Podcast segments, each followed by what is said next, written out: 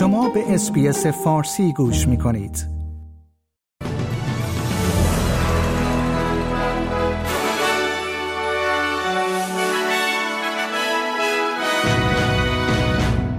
انتونی البنیزی نخست وزیر استرالیا می‌گوید که مشتاقانه منتظر چهارمین دیدار خود با همتای هندی خود نارندرا مودی در سفر چهار روزش به هند است همزمان با انتشار نخستین گزارش سالانه وضعیت زنان در استرالیا کتی گالگر وزیر زنان می‌گوید که دولت فدرال متحد است که برابری جنسیتی را به یک اولویت ملی تبدیل کند و اتاق بازرگانی و صنعت استرالیا خواستار تمدید دو ساله حقوق کار پس از تحصیل به تعداد بیشتری از دانشجویان بین المللی در کشور شد.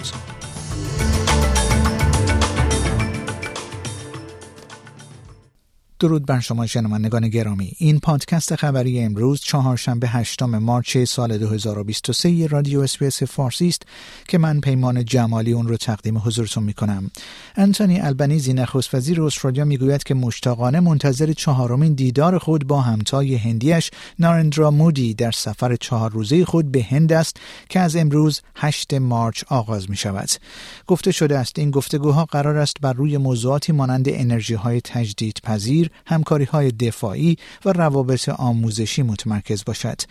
نخست وزیر استرالیا هیئت متشکل از تجار برجسته استرالیا و همچنین وزرای تجارت و منابع را رهبری خواهد کرد.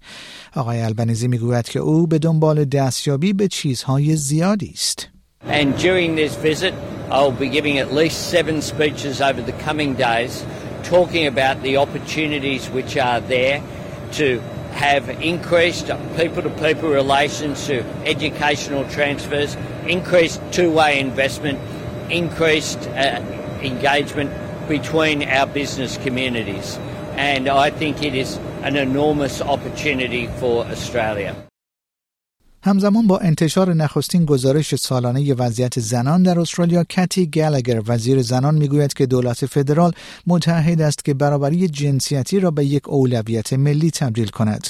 در این گزارش که به مناسبت روز جهانی زن 8 مارچ منتشر شده است به موضوعات گوناگون از جمله هدف آزار و اذیت جنسی دو برابر بیشتر از مردان قرار گرفتن پرداخته شده است.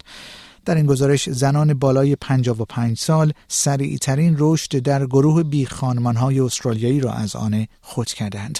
خانم گلگر می‌گوید که یک استراتژی ملی در نیمه دوم سال منتشر خواهد شد. وزیر زنان استرالیا می‌گوید که دولت در حال بررسی اقداماتی مانند پرداخت فوق‌العاده مرخصی والدین به زنان است.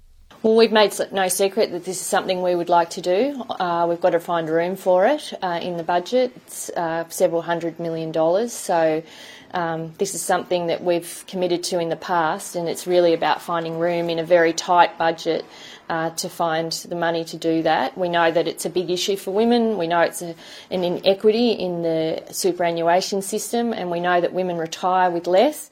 اتاق بازرگانی و صنعت استرالیا خواستار تمدید دو ساله حقوق کار پس از تحصیل به تعداد بیشتری از دانشجویان بینان مللی در کشور شد.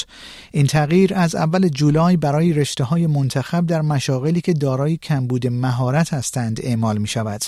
این لیست با نزدیک شدن به تاریخ شروع به روز رسانی می شود. اینگرید فریزر از اتاق بازرگانی و صنعت استرالیا می گوید فقط حدود 16 درصد پس از تحصیل در کشور می مانند. Only around 16% stay on after they study.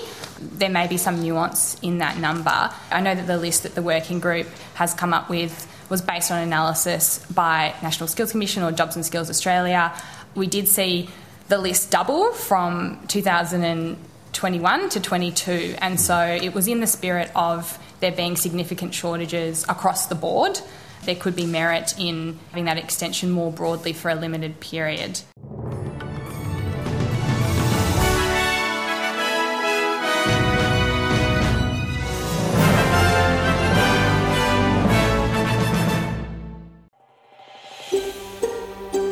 آیا می خواهید به مطالب بیشتری مانند این گزارش گوش کنید؟